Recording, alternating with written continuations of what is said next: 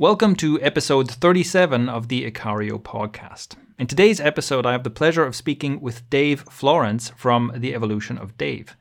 I first came across his work as it relates to soma breathing and breath work.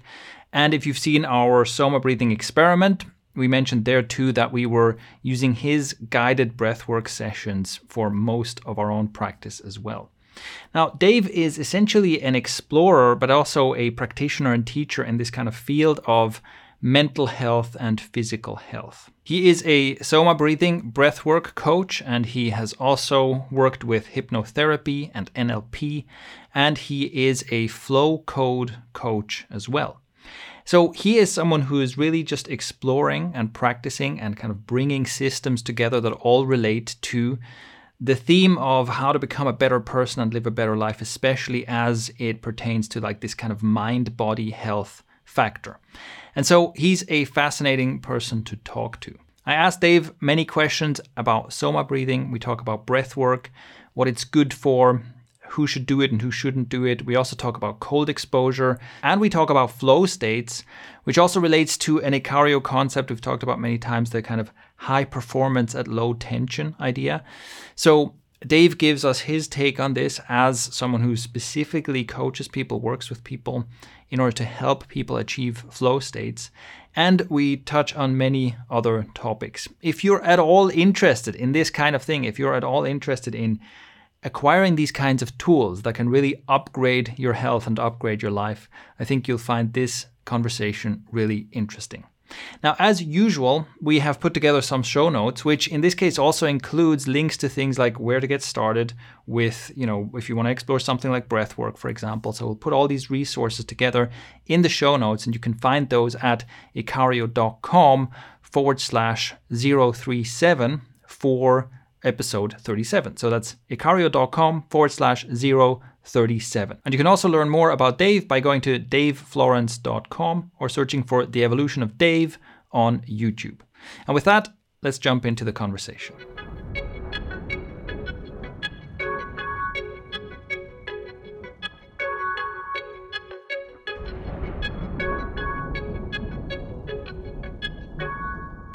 Before we get to the episode, I have to quickly chime in with a note from the edit of this episode. Unfortunately, on this interview, there was some issue with the audio where we had a lagging connection and somehow the audio track has our voices overlapping in some places. And I edited this out as best I could, but I just wanted to note there are still some moments where it sounds like one of us is interrupting the other before we finish forming a sentence.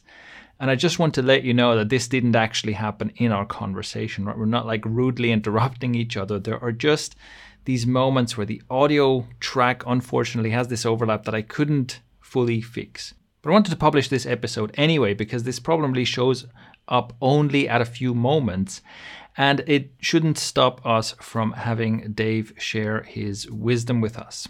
So, with that, enjoy this conversation.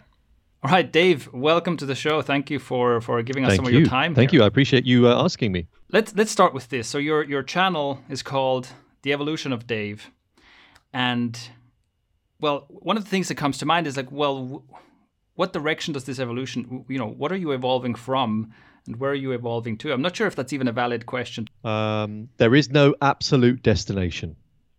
This is something that I perceive Mm. as a journey. I don't ever want to get to a point where I say, "Yes, I figured it all out." I don't want to get to that point. I, you know, I, I want this to be an exploratory journey. I want it to be part of experimentation. That's what I'm always preaching about. Um, that actually, that's what makes life fun. There are lots of people that ask me questions about breath work or cold therapy or anything like that, and quite often they're looking for a very specific answer that is derived from protocol. In other words, specifically, Dave, but what time should I do it and how long should I do it for and all that kind of stuff. And and I typically answer, well, first of all, get whatever the method is, make sure you understand it, but then forget about the protocol. Find your own way because we're all different. And by playing with it and experimenting mm. with it, it means that you're going to continue doing it. I think the problem that people find is that they find something that really works. And we're all nowadays like magpies. So we, we like the next shiny thing, don't we? We think, oh, this looks really good. I'm going to do that, and then they start seeing the benefits, especially with you know the likes of the Wim Hof method or Soma breath. And then three months down the line, the neurochemical changes start to dissipate as your body starts to adapt and change. And then they start getting bored of that technique. Uh, but luckily, it's okay because look, there's another one over there. Let's try that. And then they do that for a few months. Oh, there's another one. And and the thing is, you know, I think they miss the benefits. Yeah. And I, I, get it. I understand it because unfortunately, you know, I talk about technology a lot. I use it for for the business I'm in now, but of course there is a a downside to it, and and one of it is that it's designed to plug you in. It's designed to hold you there for as long as possible, and through marketing and remarketing, it's designed to flash up stuff that you don't really need and tell you that this is the latest thing that you ought to try. Yeah. So you're always fighting against it, aren't you? Your psychology is always fighting against. So I guess hopefully that answers your question. There, for me, there is no destination. It's it is entirely the journey. I know it sounds like a cliche, but that that is what I want. I I like the fact that sometimes things don't mm. work for me, and I tell people, and then I try something else, mm. and if it works, I stick with it, and it becomes a part of my my daily you know routine. No, that's that's great. That's uh, lots of stuff that I definitely want to touch on. You know, you mentioned mm. breath work, cold exposure. We're definitely going to get into some of these things. But first, let me let me dig a little bit into how you how you sure. got to do what what you do now with this focus on on like mm. mind body health and all that. Um, you describe something of like mm. a wake up moment in your life where you where I guess you something made you think that something's not right here or something's missing here. And I think this is a a moment that many of us have at some point. Like we look around at the like we've been following this path that has kind of been laid out to us by by society or by you know our social circles or whatever. And we follow that to some degree and then we go hold on is this is this really it? Is this really what i want? So I'd be interested to hear more about what was that moment for you and you know what made you decide to kind of change directions and and pursue this this evolution essentially back end of so at the end of 2017 i had a uh, a business i ran with a friend a recruitment business the year was terrible. Um, uh, we we had a um, a fraudulent member of staff. Uh, the business wasn't really making a great deal of money. There was no energy or real drive or passion behind it. So it was no wonder things weren't going that well. We had a Christmas party that we always do. At some point, I'd obviously drank too much, and I think other things I'd consumed. Um, because at some point, something happened, and then five hours later, I was found by the side of the road um, and it was very strange because I still remember the feeling. I was sat in the road thinking everything was fine. In my mind, I was thinking, I'm just having you know a bit of time out i'm just you know i'm just thinking i'm being pensive and then every now and again i'd get somebody tapping me on the shoulder asking me if i'm okay and and i'd, I'd be saying yeah yeah sure why are you asking i'm totally fine and then they'd walk away and i don't know how long uh, you know how much time elapsed but anyway then uh, an ambulance arrived paramedic got uh, got out a couple of paramedics and I, my immediate assumption was, uh, maybe they need my help. Maybe they're lost. So I asked them, "Oh, do you need directions?" and they said, "No, no, sir, we're here for you." I said, "What are you talking about? I don't need any help." And so the, the guy got out his phone. He took a photograph of my head, and obviously I, I was covered in blood. And and I said, "Oh, okay, I see oh, what you mean. Yeah, so we better go to hospital." So the very next day, after that experience, uh, you know, I still don't know. Over about five hours, I, those hours are lost. I have no idea what happened. I don't know how I sustained my head injury. But my immediate thought was, I was a, a father of a young child. I think he was two at the time, uh, husband, and my wife was really worried. She didn't know where I was. So immediately I thought that is not how a husband and father in particular should act. You know, that is that's not you know that's unforgivable.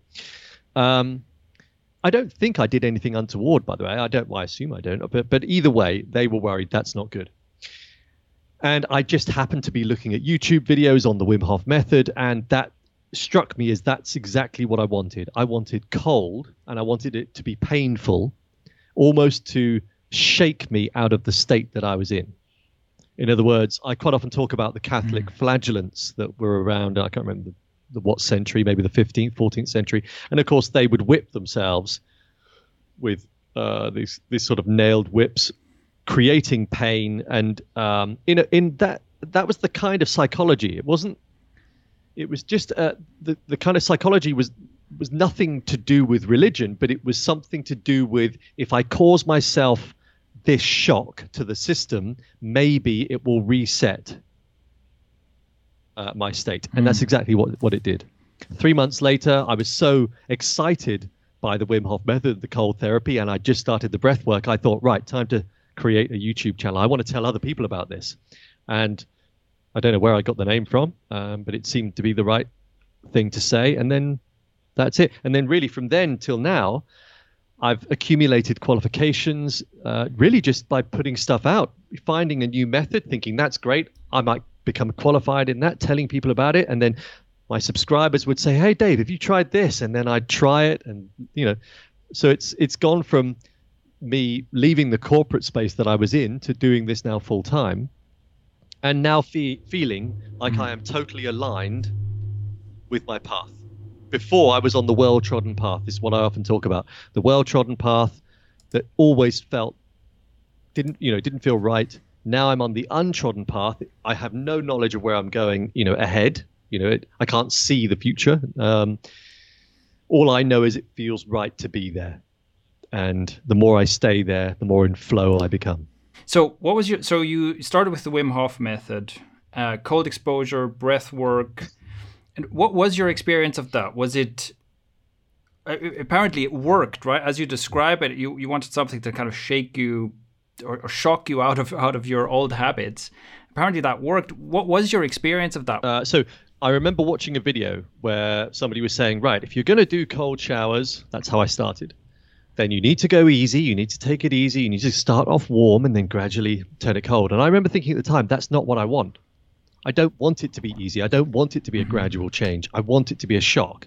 So I remember going into the shower, immediately turning it as cold as I possibly could and just enduring it. And of course, when you first start doing cold showers, you can't help but scream and shout. You can't help but uh, that involuntary shiver as your body's trying to deal with it. I didn't know how to uh, get used to it. I didn't know any of the techniques that you can use. I just, but I was happy to do it. But I remember that feeling immediately afterwards. In the shower, it was endurance. Out the shower, it was this, wow, you know, I feel amazing. But the biggest thing for me was the breath work. When I started doing the Wim Hof method breath work, I remember, I think it was about a month in, and this is the point where uh, your body's still trying to adapt to these changes and it's flooding you with endorphins, with other positive neurochemicals. And I remember this one morning where I literally wanted to go outside and scream to the world, I feel effing great. You know, as in, as in, yes, it was this, you know, it was almost like this. Um, you know, I was I, I, was starting to be evangelical about it. You know, I was starting to say, guys, guys, you should do this. You know, my friends, family, and obviously everybody was ignoring me because why would they listen to uh, you know, a friend or a family member, give them this weird advice.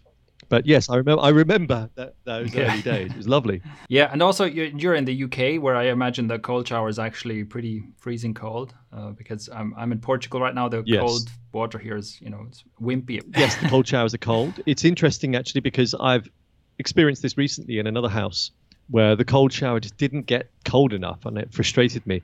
Um, but very early mm-hmm. on, I moved to the garden hose anyway uh, in other words, uh, because okay. I was thinking, no, I want it to be full on, you know.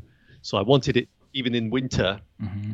whilst I, um, you know, whilst it's snowing. I wanted if I could get the hose to work, if it wasn't frozen up, I wanted that, you know, that kind of cold. You know, and. I remember listening to David Goggins at the time as well, and of course David Goggins, you you're probably aware of him. I didn't like him at first because he's always yeah, yeah every other word is f this f that. And it's it's a quite a you know it's a, a very deliberate language that i couldn't really tune into. When i then heard his story i totally related and understood where he was coming from. And then i really listened to what he was saying. And of course a lot of what he's saying is about uh, a lot of his message is about callousing the mind. And i think that's what i was looking for. I wanted to callous the mind. In other words develop this resilience. Yeah. It's it's very interesting to me. So i've done a lot of cold exposure in, in various different ways as well. And it is interesting to me that it seems to be a lot about the attitude and what you describe, where you want the cold. I think that the the thing that makes one suffer the most in cold exposure mm. is wanting to avoid the cold. You get into a, an ice bath, and you're kind of trying yeah. to escape the the ice. It's that's going to make you suffer. But if you go, yes, I actually want this, and, and uh, your attitude is even, I want more of this, make it more cold. I think you can apply that to lots of different things um, that, that in which you are enduring. But also, I've discovered that when it comes to cold therapy, men and women deal with it differently. Women are far better often because they relax into it, they breathe into it. Men, they adopt this kind of very masculine approach and they try to muscle their way through it. So they, or they're all they're tense and yeah, mm. God, just keep going. And uh, but that doesn't work, of course. It's you know you're you're you're um, mm-hmm. negatively affecting your physiology by doing that. Whereas if you learn how to breathe through it, slow down your breathing. If you if you're in the cold shower, you aim the cold to the back of your neck, and that that kicks in the mammalian dive reflex that slows down your heart rate. Um, uh, if you're in ice, it really is more it, uh, more a case of just longer exhales, which kicks it. You know, they kick in the parasympathetic nervous system, which which again makes you feel calm and relaxed. So then you will be, and that's what women tend to be. I'm, I know I'm generalizing, but that that tends to be what happens. Um, because men, it's a bit like when you take a mm-hmm. man climbing.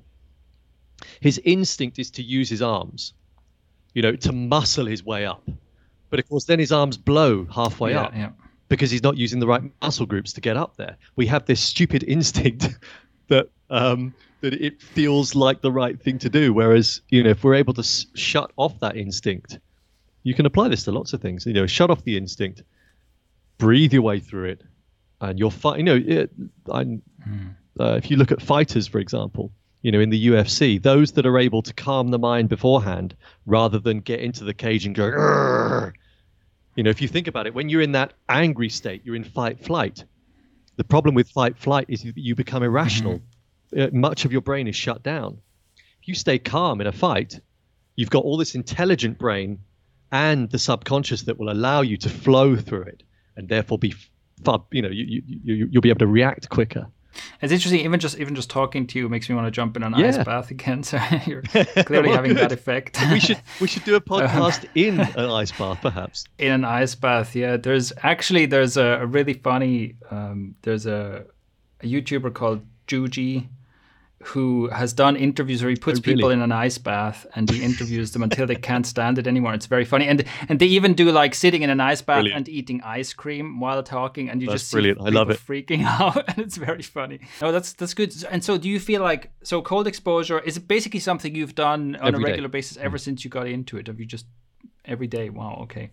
And do you feel like does this this kind of mental toughening like you like you talked about and this attitude do you feel like that carries over into other areas of your life? When it comes to the cold because of the enduring nature of it the fact that you're calming yourself in a period of stress what we now know of course uh, is that stress is good for you. People have that assumption that stress is bad for you. Actually it's very good for you but only in short bouts. So Shawn Achor um, professor at Harvard, has done some really interesting studies on this. Um, so I know that short bouts of ice therapy, short bouts of cold shower, that kickstart a stress response on the on the brain and the body is good for me and it's also because of your psychological reaction my psychological reaction i know that that has absolutely had uh, an effect on other areas of my life so over the last three years um, during all these wonderful times, I've also had some uh, some significant highs and lows that have gone on outside of this world. That you know, um, and I've quite often stated in my YouTube, you know, I'm either feeling low or we, we're going through some tough times. You know, there's, there's been some pretty traumatic times. Had I not had these practices, especially the cold therapy, I wouldn't have dealt with them as well as I did. And I'm not being arrogant by stating that, but more yeah. more of a, a fact. Um, I, I think in part mm-hmm. as well, I almost adopted this stoic psychology inadvertently. It wasn't a conscious thing, but when we were going through some really tough times, uh, I was able to kind of switch off in many respects emotion in order to deal with the task at hand. It's re- really interesting now when I think about it, but I do think that will have come from things like the cold therapy and especially the cold therapy because of what you're doing. You know, you're you're yeah. forcing yourself into a stressful yeah, yeah. situation in order to deal with it on a regular basis. Yeah, no, I, I, remember. So I uh, discovered, you know, cold exposure a few years ago or so, but much earlier than that, I got into training. And I feel like that's also something where you have this kind of carryover where training teaches you to just, you know, show up, do the work. And yes, it hurts, but you just, um, you know, at least certain kinds of pain, right? Certain kinds of pain, you just, uh, yeah, you have this stoic attitude mm. essentially. Yes, it's hard. Yes, part of me wants to just mm. stay in bed, but I'm just doing it. And there's this carryover where then in other areas of life, like you say, you have tough times, but there's this part of your brain that already knows how to do this. It's already, oh yeah, things are tough, but I'm just still going to show up and I'm still going to do it. Uh, I think that that is a really perhaps underrated value of this kind of stuff, right? Because I think that um, nowadays, when, when we think about physical training, it seems like most of the most of the way we encounter it is essentially it's just about looking good naked, right? We see people who are who have amazing physiques um, and th- like that's the goal that's you go to the gym in order to to look like that uh, and to be admired and i feel like these these other benefits are mm. perhaps a bit underrated yeah or, or maybe they're even rated but people just don't choose to think about them because as you say they're too consumed by the yeah, idea fair. of the body beautiful and al- although mm. that that is a deeper um, conscious thought in you know if you were to ask them that wouldn't of course be their answer their answer would be well i you know i'm looking to improve my overall health and physiology but i, I think you're right um, for and especially for men when they go through their peacock phase you know when they're displaying their feathers.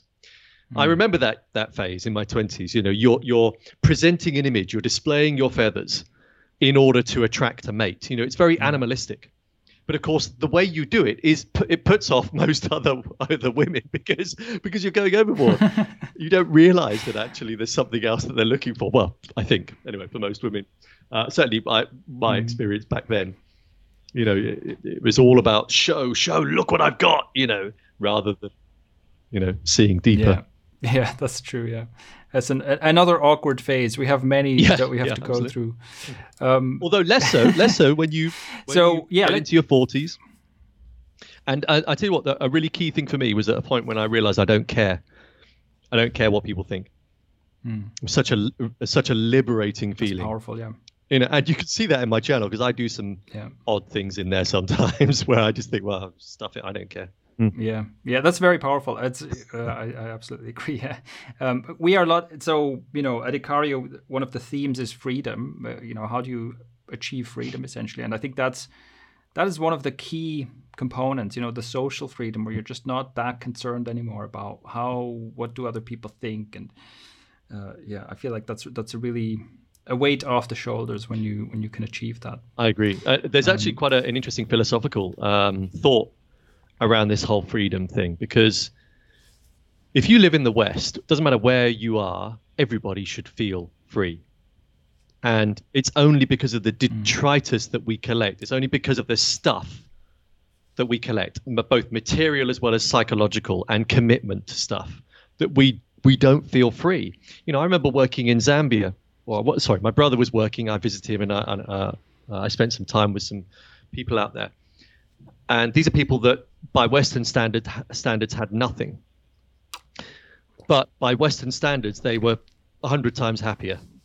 I know it's again, it's a cliche, but it's funny, mm. isn't it? How those in the West are striving to be happy, to feel free, to have all these things that should be natural. They should they should just be there. We should have we should feel that, but we we get attached to jobs. We get attached to um, relationships. We get attached to all these things which, you know, much of which you can remove, um, and and you will then feel more content and free. Yeah, it, it does seem that you know we are in some very significant ways. I think that our culture is is like pushing us the wrong way in some very significant ways. And you know, one of the things that attracted me to your work was that basically almost immediately when I came across one of your videos, my impression was that oh, here's someone who who is, who has either already successfully escaped or is escaping that trajectory. Right? There's like this trajectory that we're put on. Uh, and I'm particularly talking about like Western cultures, like you say, we're like very consumer focused, and we have all these ideas that they seem normal to us, so we never question them. But all the ideas about what it means to live a good life, what it, how to be happy, and so on, seems to put us on a trajectory that very reliably mm. creates illness and misery, and we can see that in in various public health statistics.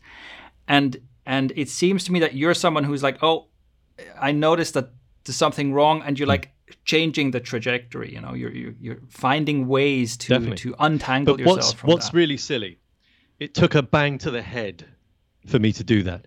How stupid is that? You know, we we yeah. we we wait uh, for fear, out of fear, and we don't want to take the risks. And then it's only when we hmm. have these life-affirming moments, uh, you know, uh, uh, for some people are faced with death, whatever it might be, but something that really wakes us up, that we then go, ah, right, light bulb, light bulb, I now get it. Okay, mm-hmm. I need mm-hmm. to get off that path, and mm-hmm. it's it's really silly. And I and you know I I never look back and, and regret anything I did. I think it is it's all kind of meant to be my journey. I, I you know I don't sort of see it that way, but um, whilst I don't regret, there were probably things I could have done better with my time that would have been a bit more useful. you know? mm. but at least, but you know, uh, I'm grateful for what I'm doing yeah. now and having figured some things out. Like I said, you know, at the beginning, there, I haven't figured it all out. I don't want to figure it all figure it all out, but I figured some things that are working for me. And I have a feeling that if they work for me, some of these things are going to work for others. Yeah. So with that, let's let's get into breath work. You've mentioned that several times as, as an important component, and it's also actually this is this is how I came across you. I was I'm not sure how I got there, but I was searching for soma breathing, and I came across your guided soma breathing sessions, which from which are my favorite ones available on YouTube are the ones you have where it's just a 20 minute session and it, I think it even says in the title like no nonsense you know? It's not it's not yeah. talking about soma breathing for 10 minutes first right? It just goes straight into the session. Uh, and then I also and I thought these were great I really enjoyed these and then I also did them with our whole team so and it was actually funny so we were doing a series of of just personal development experiments with the whole team and we usually did them for like seven to ten days in a row. And with the soma breathing, it's like we just Brilliant. kept going. Everybody wanted to keep doing it when we were doing it every every morning.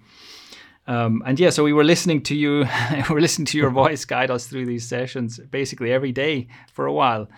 Um, so I'm really grateful for those. Those are really good sessions. And I'm so first of all, I think that probably not everyone listening is familiar with with soma breathing. So can you give us like the a quick intro, like you know, what is hmm. soma breathing and, and why? Yeah. Why so first of all, breath work is thousands of years old. Nothing new here. In fact, um, I've got a book here you might be able to see called Science of Breath, written in 1904. A friend of mine sent this to me. Mm. Amazing book. Everything in there is exactly what we talk about. The only difference is that they use a different language. Um, wow. But anyway, breathwork goes back yeah. uh, centuries old. Um, and it's not just Indian. I mean, obviously, the power breathing in Soma breath and the Wim Hof method, they're both exactly the same technique, really. Soma breath adds some enhancements, which I'll go into in a second. But they're all derived from pranayama, which is a yogic uh, breathwork practice. Uh, there are some elements of Tumo, um, uh, which is Tibetan, uh, but you get breathwork in ancient Chinese culture, Japanese, especially in the martial arts. So breathwork isn't just uh, yogic derived or yoga derived, but it is old. And and us in the Western world, like we've done with a lot of things, have kind of shut the door on these old ancient ideas and techniques. But luckily, and I think we have Wim Hof really to, to thank for this, really. When you think about it, yes, there's lots of other people out there promoting different yeah. styles, but it was Wim, it's good old Wim and his craziness that brought it to the fore. You need yeah. you need a somebody to stand out and be nutty, uh, to to you know for people to listen. Anyway, so the breath work used in Soma breath and the Wim Hof method is thus. First of all, you start with something that is described as power breathing. So it's an inhale followed by an exhale, and then you repeat. Now, in the Wim Hof method, they would typically say you do between 30 and 40 inhale exhales. And uh, certainly they used to uh, uh, simply just say, but not really think about the amount of time uh, on the in how many seconds on the inhale versus the exhale. With the Soma breath protocol, it is very specific in the sense that You get some routines that are inhale for four seconds, exhale for two. Sometimes it's four seconds in, four seconds out. Sometimes it's four, eight. Lots of different methods. They all provide a different result. So, anyway, you do this, what is really hyperventilating uh, for a period of time. Mm-hmm. Then you inhale all the way, followed by exhaling all the way, and then holding your breath. This feels strange at first because your mind is saying, hang on a minute, you've just blown out all the oxygen. How can you hold your breath? Or, or blown out the carbon dioxide, in fact. Um, but of course, what we now understand is that you can hold your breath a lot longer than you ever imagined. And that holding of the breath after the exhale uh, is known as intermittent hypoxia. Very similar to high altitude training. And what you're doing is you're developing a tolerance to higher levels of CO2. You're holding your breath, you're not expelling that CO2. And you then hold your breath for a period of time. You don't want to force it. That's very important, especially if you're new to it. It's not about breaking records. A lot of people get uh, into this analytical mindset of how long they can hold their breath for. Don't worry about that. Just do it for as long as feels comfortable at first. And then at the point when you think you need to inhale, you then inhale all the way and again hold your breath for a period of time, but not not too long. And that is it. That is one round. So there's mm-hmm. lots of discussions about how many rounds that you should do. There's a wonderful piece of research called um, uh, The Therapeutic Potential of Intermittent Hypoxia, a Matter of Dose. It's on PubMed. It's brilliant. But even that doesn't give you clear answers. And although this is, you know, thousands of years old, I don't think there's enough research because because from a scientific perspective, it's only recent that they've started to study this. There's not enough to give you an absolute answer as to how much of this type of breathing you should do. Therefore, Soma breath say just do a daily dose, which is two rounds every day, and you will be fine. And I agree with that. And then every maybe five or six days, try four or five rounds in one go. When you do that, interesting mm. things start to occur. okay. Uh, and th- this is when, in Soma Breath, for example, they do what's called the awakening ceremony, where you build up to that level of breathing. And in the last week of that mm. ceremony, people start experiencing, well, they feel like their brain has been awakened. And women actually feel orgasmic. They have some very orgasmic kind of experiences. Well, we do. We don't, we don't have, have it to the same level as them. I mean, they are going they're going a bit nuts. Okay. In, you know, for some women, it, it is quite an experience. Um, but yes, you're right. I think that's that is atypical of men versus women in, in the main, anyway, isn't it? Um, yeah, yeah. So yeah, there we are. That is that is power breathing. Yeah, this this is great. So and also let me say, we will put in the show notes and and on YouTube in the description, we will put links to um, where you can get started with this, right? So if you're thinking, oh, this sounds cool, I want to do this, we'll we'll put resources there for this. Um, I want to I want to pick up on a couple of things you mentioned. Um, one of which is that, as you say, with with the breath hold, that mm. you you're not trying to force it. And I've had this experience as well where it is completely outside of my control and it's it's almost bizarre to feel how the first time I did it it felt very difficult to hold my breath mm. for I, I, don't know how long it was, but yep. you know, let's say 30 seconds, and I was I was out. And then, but without pushing myself, without additional effort, a few mm. sessions in, I'm just sitting there in complete peace uh, in this exhaled state in the breath hold, and it's not difficult. I'm not. It doesn't take twice the effort to go from 30 seconds to one minute breath hold. It's you just let your body adapt and and I've actually had the same experience with cold exposure. I did uh, ice baths every day in the same temperature for a while, and I had the same experience where it's if I'm just sitting there and relaxing, I extended mm. the time I could stay in the cold, but I just kind of let my body do it. I'm not. Mm. I'm not trying harder and harder, right? I'm not increasing my willpower. I'm just letting my body uh, mm. adapt to this stimulus. Um, and I and, I, and it's just mm. really interesting to see that happen too. It's it's just a, a very fascinating situation to be in, where suddenly mm. you're hmm. sitting there in this breath hold, and you lose track of time, and you, it's just yeah. I don't know. It's weird, right? It's weird that you can just sit there in an exhaled mm. state and everything's fine. It's, it's such it a special totally, experience. Totally, too, yeah. and it only improves for a while. Uh, if you keep doing it, um, you know, you, you are going to get some real highs from doing it. Um, it's but what's interesting there is that what, exactly what you what you should be doing. I don't think you should force much in life. There's not much you need to force, as I quite often joke about. Unless you've forgotten your front door keys, you know, there's not much you need to force. and therefore, the less you force, Hmm. the more likely you're going to be in flow. The more likely you're going to go about life in the right way, moving like water, as Bruce Bruce Lee would would talk about. And but it's so true, isn't it? Mhm. Um, I think when it comes to that exhale breath hold, what's going on there initially is obviously this. Uh, uh, when you first first do it, your mind is sending you messages, and those Mm. messages are derived from a gas um, buildup. In other words, it's the buildup of CO2 that sends a message to the brain saying, you need to breathe. So really, really, it's your mind kicking in far too early. And this is all you're doing really initially with, with this kind of breath work is you're, you're messing with your mind. Um, you're, you're just saying, okay, actually, no, I'm, I'm going to ignore you now. I'm going to ignore you whilst I do this. Your message is far too early. I, I don't need that message just yet. Give me time.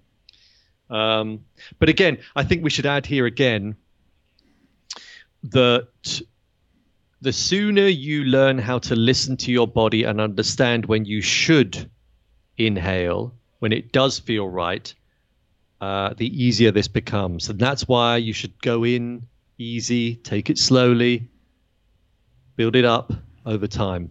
Um, because you know Mhm. people do black out obviously if they push it too much.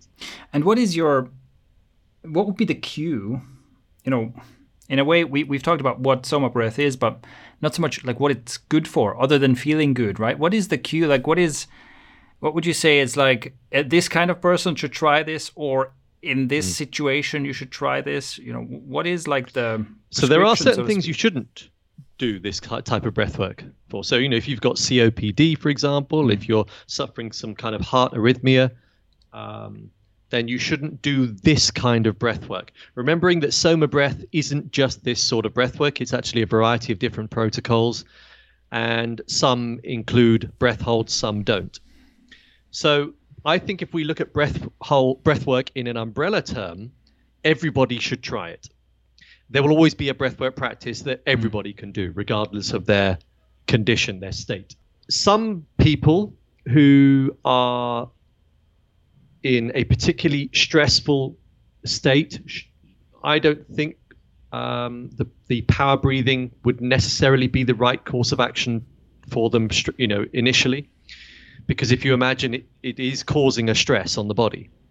So if you're already, you know, in these heightened stress-based states, then adding to that might not be a good thing. You know, I have heard stories of people, um, you know, having panic attacks. I've heard um, various different physiological results um, because people went into it either too fast or they went into it in the wrong kind of state. I think if if you're in a good place psychologically, if you know predominantly your health is all right, then crack on, do it. It is a wonderful, uh, wonderful practice. Actually, for those that do suffer depression or stress and anxiety, the cold therapy can be a very good um, experience. And it actually might be better to do that first. There's lots of stories that you know of people getting into cold water swimming, for example, that previously suffered depression and anxiety. Um, there are lots of protocols uh, in breathwork, obviously, that are very good for people that do suffer from stress, and they tend to be the parasympathetically derived breathwork practices. In other words, practices that make you feel calm, that that slow down your heart rate, your blood pressure, and perhaps something worth noting: every inhale that you do increases your heart rate and your blood pressure briefly, and therefore every exhale does the opposite. So let's say you're stressed and you don't know mm-hmm. anything about breath work. You're probably breathing from the top, from the chest, and you're shallow breathing. You're not taking big lungfuls. Excuse me. And you might well also be mouth breathing. All of that is a recipe for further exacerbating your problem. You're going to keep increasing your heart rate, your blood pressure. You're only going to get worse if that's what you're doing. However, if you know something about breath work and you know you're feeling a bit rubbish and you think, okay, well then I should use my nose because that is optimal breathing and I should breathe in all the way and then exhale really, really slowly through pursed lips and keep it going, keep it going. And then I'll do it again. I'll do that a few times. That will slow down my heart rate, give me a moment of clarity, a moment of rational thought before I can then maybe do another kind of breathwork practice because I've now got time to think. Whereas if they went straight into power breathing, it might well send them off in another direction. That's that's a really interesting point. Yeah, because because the kind of thing like Wim Hof breathing and Soma breathing, it's like this is this one protocol, and it's let's say it's like on the extreme end, right? You're using and it's like an extreme version of breathing to to yeah. get a, an extreme result. But the really crazy thing is that basically no one ever taught us to just use normal breathing and to understand how this kind of connection what you just laid out it strikes me as one of those things where it's like how come nobody has ever told me this before you know and you know yeah and, and yeah they, we forgot just assume it, oh yeah. well he just breathes through his mouth that's no problem he's still taking in o2 it's okay mm. but actually mm. that o2 isn't going anywhere only bits of it are going into the bloodstream. Most of it isn't going into the tissues where he needs it, or she. Um, so yeah, it's only recently that I think people have understood the benefits of having a, um, this big old nose on your face that we've all got. You know, it's it, it does so much. It it filters yeah. out particles. It um, uh, as the cold air enters the nose, it changes the temperature to the correct body temperature. It moves the oxygen into the bloodstream.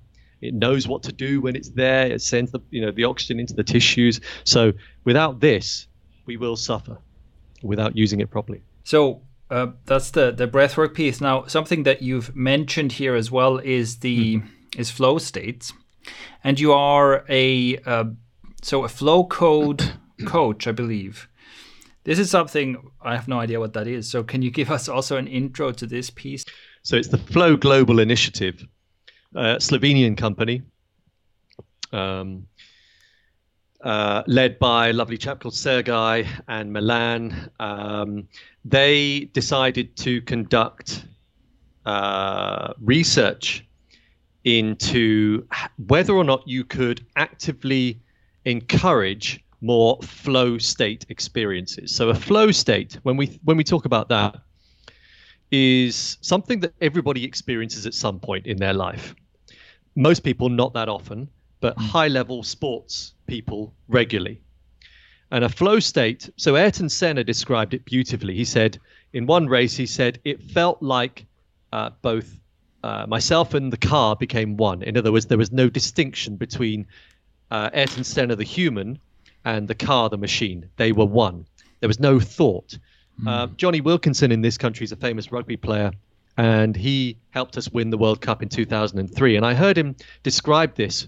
Uh, he didn't describe as a flow state, but I knew that what he was talking about. He was talking to Bear Grylls, and he was saying, so Bear Grylls had asked him, "What was it like when you did that final kick?" So by the way, this this kick was a drop goal at the end, and it, it won us the game. It was incredible, perfectly timed. And he said, when I dropped the ball for the kick, at that point, I felt like I'd left my body. But I knew, even before I kicked the ball, that it was going to go between the posts. He said, I knew absolutely 100%. I didn't know how I knew that, but I knew it. And I didn't know, I didn't feel like I had control over what was going on, but it was all happening there. Mm. And he said, what was interesting, as soon as the ball went between the posts, only when the crowd cheered and all of his teammates rushed towards him did he then suddenly go feel like he'd gone back into his body and he was able to enjoy the moment. That is a flow state. It's when you feel like you have control over time. Everything is going your way and you know nothing can take you out of it. It is this incredible feeling where everything is in flow. And what's going on is uh, your brainwave pattern changes, it gets close to kind of a gamma brainwave pattern. And it's uh, an incredible moment. Everybody should experience it because when you're in that state, life is amazing. But you don't always know it necessarily. You almost have this blinkered tunnel vision. Anyway, so what we've now uh, got uh, via the Flow Code and the Flow Global Initiative are protocols and practices that when you practice them reg- regularly, you will not only encourage more of those flow state moments, but also create more flow in general. And what we mean by that is um, where things are just going well for you, where you know uh, you end up having opportunities thrust upon you that perhaps they were thrust upon you before you just didn't recognize them. Um, you have a, a, positive conversation with somebody here that results in something over there. Uh, wherever your journey's taking you, it feels very smooth. Um, so, but this is something that would happen naturally had it not been for the fact that we've created all these blockages. So blockages from toxicity, um, blockages from the way we live our west in our Western world, the you know the the material need, the commitment to job, the expectations of others, our own expectations. But if you work at practices that remove all of that, you then start heading into flow, and that's that's what I teach, uh, along with you know those various other things. Yeah, there's this. Um, I mean, I'm also seeing like a. Uh, it connects to some of the other stuff we we've talked about, where sometimes like more effort, right? Bringing in like more tension and trying harder is very counterproductive because it, it takes you out of that, or it, it removes the yeah. possibility of getting into such a flow state. And as as I, or one of the ways I think about this is that almost your conscious thinking. So it's like what you think of as as me and the me voice in my head has a relatively narrow bandwidth. There's yeah. not that yeah. much I can process consciously. And and clearly like unconsciously I can process a lot more. And that's pretty clear. Like the typical example of this is learning how to drive a car, where when you're doing it mm. consciously, it's totally yeah. overwhelming. Way too many things to think about, and you have to use your hands and feet, and you're all over the place. And it's the whole process of learning how to drive a car is outsourcing so, it to your subconscious. You have to let your subconscious do this because you you just don't have enough. Like the narrow focus, the laser focus of your attention is Absolutely. just not suitable for this task. Um, and I think that, uh, like what you described with this, you know, almost like out of body experience.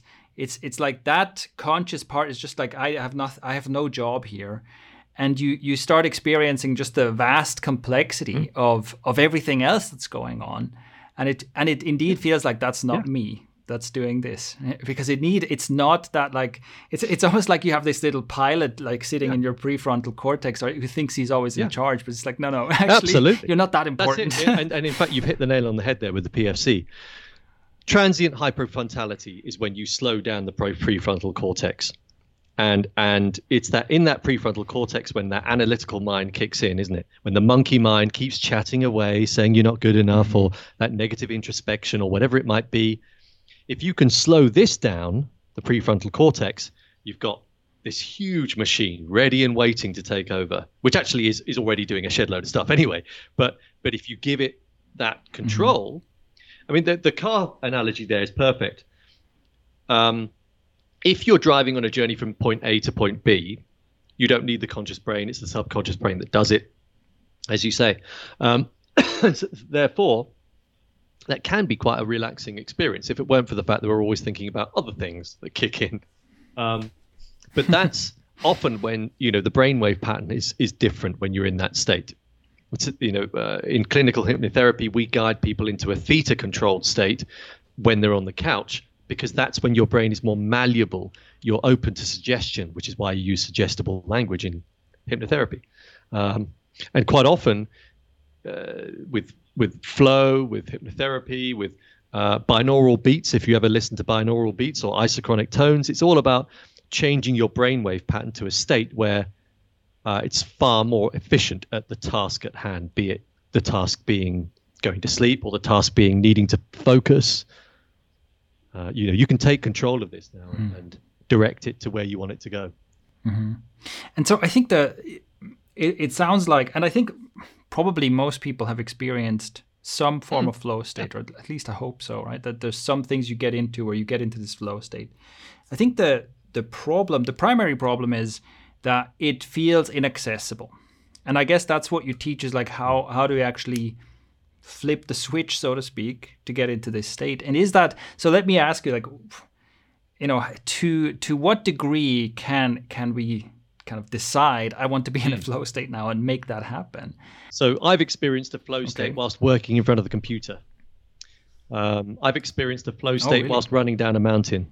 I've experienced a flow state whilst riding a motorbike through through the twisties in the mountains, mm.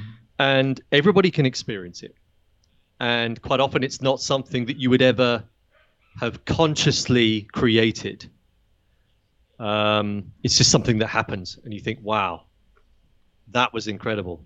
Mm-hmm. You know, it could just be simply, "Wow, that was incredible." How how on earth did I get all that done? You know, um, how I did that. That was nuts. No. Yeah. but anyway, so a lot of it is around initially, if you want to experience this kind of thing, intention is key. So when you wake up in the morning, one of the things I quite often talk about is you wake up, you set your intention, and your t- intention should be I want to flow through today, making use of the various protocols that I teach on my course or you know via the flow code, um, which will be partly breath work, there'll be partly kinesiology, partly movement based, movement flow. But the important thing is, it's not what you do, it's how you do it. And and also another important factor is that people think if I say what I've just said, people are thinking I haven't got time. How on earth can I do all that in in, in one day? Well, actually, mm. you only need to do one or two minute exercises typically. You don't have to do 20 minutes here, 20 minutes there. And what I use is something called mindfulness timer on my phone. Uh, there's lots of different apps out there. I'm not associated with this. It's just one that works, and it just chimes with a little Buddhist mm-hmm. sounding bell every 45 minutes. When that bell goes off, that reminds me to do something to change my state. It could be I might want to go down and do some push-ups. It could be I'm gonna I want to have a little walk in nature, tap into my senses. It could be I want to do some breath work. You know, whatever it is, doesn't matter what one of those, as long as they actively change my state. Because if I've been working in front of the computer, after 45 minutes, I'm already losing, you know, uh, efficiency and and developing brain fog. The electromagnetic mm. frequency, believe it, you know, some people believe it, some people don't, um, but will have, I believe, an effect on the brain and the body. Just the fact that I've been sat down. The brilliant thing about us two doing this podcast right now is we're both standing up. So good for you. You know, the more we do that, obviously, the better it is. Um, but even if we're doing this, standing up, we're still in front of a computer. We're doing one task. Um, so it's good just to switch it up. You know, all you got to do is, you know, two, three minutes, maybe five minutes doing something. You get back to your task that you were at before. You've changed the blood flow in your body, changed the gas exchange of O2, CO2, and you've changed your state. Mm. And so you're specifically then trying to do something that is that is mindful, that that you then that connects you Not to always. the present moment. You know, I quite often yeah. say juggle. People, you know, uh, the wonderful thing about mm. juggle is that you can't think about stuff when you're juggling. Your reaction time has to be so quick, it can only be done by the subconscious. So, in other words, what is it? It's meditation, therefore. Juggling is meditation. So, um, hmm. yes, it, it could be something that's more mindful, brings you into the present. If you do that every 45 minutes, brilliant. But it doesn't have to be. Push ups aren't necessarily going to bring you into the present, but what they are going to do is just change your state. I teach chair yoga um, so th- that's really useful. Let's say if you are in a job that has you sat at your computer all day, you know you've got loads of Zoom calls, which of course is a really bad idea. But let's say you do. Um, you can learn chair yoga techniques that provide resistance whilst you're breathing, um, that will just create more blood flow around the body. Just change your state briefly before you probably in the next 45 minutes really do need to get off your backside and do something else but you know at least it's a technique that mm. again mm. helps change the state and so by practicing this you then eventually how does this connect to the so, to getting into a flow state first off what you're doing is you're just encouraging more flow in your life in other words by doing all of these practices uh, meditating in the evening perhaps breath work in the morning whatever it is just making sure you're doing what i call pre-flight checks so you're you know you're switching all the switches on your airplane before you take flight and then in the middle of the day you're doing in-flight checks with whatever protocols you fancy doing. Mm. Only by doing that on a regular basis, in other words, every day, do you see changes in your life. Let's say you're in a job you dislike. You know you ought to do something about it, but all the other commitments are holding you in that job. If you practice these techniques on a daily basis, you're going to have a light bulb moment. And that light bulb moment could just simply be you have a conversation with your boss and then you work part time. Or it could well be that you hand your notice in You know, it's just an example. From that, that then leads on to you creating a path that aligns with who you are. And then as soon as you start doing that, hmm. aligning your passion with what you love to do, because let's face it, if you're a high level, top level sportsman, passion is linked somewhere to what you do. You then start to experience these flow state moments. And it doesn't have to be 100% passion. You know, it doesn't have to be how on earth can I find something to do that's something that's totally derived by passion. Um, but as long as a major part of it is, or or significant moments that are, and in those moments, that's when these flow states are going to occur. Because you're aligning. Mm. Uh, so um, uh, there's a, a model uh, by Csikszentmihalyi. I never know how to pronounce his name. And it's a wonderful model all about flow states. And it's all to do with marrying your skill level with the challenge. So let's say, and I'll use the same example. You've decided to change your career in some way. And whatever it is, it requires a challenge because you're making this big change but you know you've got just enough skill level to meet the challenge. And if you have too much skill for the challenge, then the challenge isn't challenge enough. So you've got to up your game. And when you do that, you mm-hmm. find a point on the graph where both you've got just enough skill level to meet the challenge, then you start experiencing again these flow state moments because you have this wonderful flow that you're in because things are going right for you and you're getting excited by what's going on. But it's not too much because if you have too much skill for the for the challenge you'll get bored. You'll give up because you're thinking that's too easy. Mm-hmm. so you it's it's a quite a, mm-hmm. a sort of a, a careful deliberate uh, point at which you marry both and then then things start to go well. So it's like it's about the process right? You want to cultivate this process in order to eh, you know one of the things i'm hearing out of what you're saying is that it's it's a mistake to try and kind of yeah. jump to the finish line because um, you yeah the, the thing that will give you access to flow states might be a few steps removed from where you are right now such as a career change or something like that. And so you have to have a process you follow that process and you you kind of let things unfold and move you towards where you can create circumstances for yourself that are more likely yeah. to put yourself in a flow state. So, a few years ago, I was really into running. This is a good 10 years ago. And I started doing endurance stuff. And then I did a few mountain runs. And I remember distinctly in Wales running down a mountain, and it was on a scree slope. And there was a point at which I genuinely felt like I was a goat. And I knew that wherever I put my foot was going to be the perfect place to put my foot. At no point was I thinking, oh, I ought to be careful, I might fall. Because, of course, as soon as you think that, you are going to fall. So I had this, it, it, felt like I was able to bounce on cloud. It was just incredible, this feeling.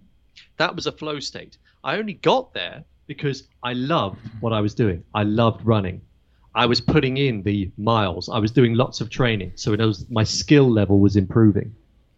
And the challenge at that time mm. was just within reach. And and there must have been some other things going well for me at the time. Maybe I was in it, you know, I, I don't remember, but let's say I was in a good relationship, say. Let's say things were going well in my job for the last week. Let's say uh, you know, whatever it was, there was a marrying of all these different things happening at once. That's what it is. So it's and if you imagine, let's, it's easy to think of it in terms of a, a top level sports person because if you think of what they're doing, they are putting in hours upon hours to the one thing. Hopefully, they still love what they do. And if they are a top level sports person, they're probably getting paid a lot, more, lot of money. So all those financial worries are out the window. Uh, there's probably lots of other good things happening to them at the same time. And so, therefore, they end up, mm. when in competition time, in these wonderful flow state moments. Um, so it, yeah, it's it's it's that's the probably a really good way of describing it. It's kind of all good things happening at once. So therefore, if you start learning mindful activities that don't have to be meditation. A lot of people get put off by meditation; they think they can't do it. Hence, why I say do juggling, or uh, use a use a boxing focus ball, whatever it is. Um, by doing breath, uh, breath work, which has so many benefits physiologically and psychologically, by doing balanced based exercises, by setting yourself little challenges. You know, on my YouTube channel, I did the um, the Bring Sally Up push up challenge, and I said this is my balanced challenge. In other words, I know I can do a push up. The challenge to be able to meet that on that, if you've ever come across that challenge, I don't know if you've ever had. Um, I knew that I could one day do it, so it was just enough and I was doing it hmm. deliberately to say this is the reason why I'm doing it. So it's it's a series of different things. It's a process, as you say. Yeah, that that's great stuff. So it's like yes. this convergence of circumstances in a way. Yeah. All right. So um, one one more thing I'd like to ask you, as someone who's you're you're this explorer in the space, right? You you're trying out all these different things. You're and you're integrating loads and loads of practices into your life. A problem that I've encountered and a lot of people I've talked to um, encounter sometimes when we when we're doing this this self improvement work is that we can get to the point where it feels like it's too much, feels like a chore, right? It feels like every day I have a to do list of oh, I have to meditate and exercise and cold exposure and breath work and so on. It's like, and it it's almost like we build up this tower of mm. habits and eventually it becomes too much and it all collapses. Is that yeah? You know, can you relate to that? And is that something that you have? Like, how do you deal with with all the different things? Um, uh, never ever stick to protocol and instead say, I'm going to mix it up. I'm going to explore. I'm going to experiment. When I put out on my channel something called the Zen Swing that I combined with breath work, that came from somebody on my course that said, Dave, have you ever tried doing breathing in a 4 4 rhythm whilst doing the Zen Swing? If you don't know what that is, check it out on my channel. Uh, and I said, no, let's give it a go. So we gave it a go, and I went, oh, that feels amazing. Mm. And that's what I want people to do. Take the one thing, learn it, and then every day think, I wonder what would happen if I tried that with this. Um, you know, yesterday I was suffering mm. from hay fever. Excuse me, and uh, I had a um, a shiatsu book laying around, and I was re- reminding myself of some of the little things you can do in that. And I thought, okay, I know that something called ujjayi breath increases nitric oxide, creates vasodilation, so in other words, the blood vessels open, and therefore can unblock the nose. So quite often I do Ujjayi breath to unblock the nose. I then thought, why don't I specifically press an area in my hand that has a meridian line linked to uh, certain areas of the the the, the, um, the nose and, and that part of the head and see if that could work maybe whilst I do some breath work. So in other words, I'm so excited still by all of this. I'm always thinking, I wonder what will happen if. And that's mm. how you do it. One of the things I quite often talk to people about uh, or tell them about is having this childlike mindset, this awe mindset. As we get older, we lose it. When you become a parent, you see it, but still you see it as being out of reach. You think, well, I'm a grown up now. I can't play. I can't. I can't see through their eyes because their eyes are saying, "Wow, that's amazing." But actually you can. Mm. If you really deeply look at things, if you start applying that mindset to everything around you, looking at the tree thinking, wow, if that tree were able to witness something, you know, witness things, that tree's over 400 years old. What would it have witnessed just there in that spot? You know, just having that kind of mindset mm. where you're constantly thinking like that means again that you're applying this exploratory, experimental, mindset, that's when things start to get exciting mm. again. Yeah, and playful. Like you, yes. you're staying in yeah. a kind of in a playful. There's a guy mode, called Dr. Stephen yeah. Jepson on YouTube, uh, and he's about. I, think he's either a septuagenarian or octogenarian. He's certainly close to 80 now, and his YouTube channel is very small. There's only a few videos on there, and he talks about exactly that: get out into the backyard and play. So in his backyard, he has a slack line. Bearing, mm. how, bearing in mind how old he is, he has a slack line he bounces two balls off an angled wall. He does all these different things to keep his body and mind in the right state, to work on his cerebellum, on balance activities, to uh, work on his cognitive ability. He's playing all the time. That sounds great. i am gonna have to look that up. Yeah, we'll also mm. put that in the show notes. That sounds really cool. All right. Yes, that's so that's awesome. Now we've I feel like we've only touched on probably like half or fewer of the things that we could have talked about, but Um, I don't want to take up too much of your time here either, but yeah, I think this is this was really fascinating, and thank you very much for um, sharing with us.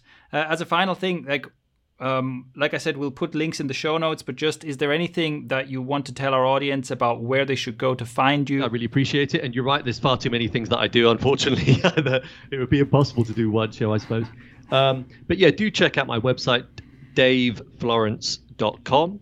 On there, you'll see the various different services that I offer. I've got my uh, new course that's been running now for a few months, and, I, and the next one starts next Monday an evolutionary flow course covering many of the stuff that we've been talking about breathwork, movement, kinesiology, lots of things like that.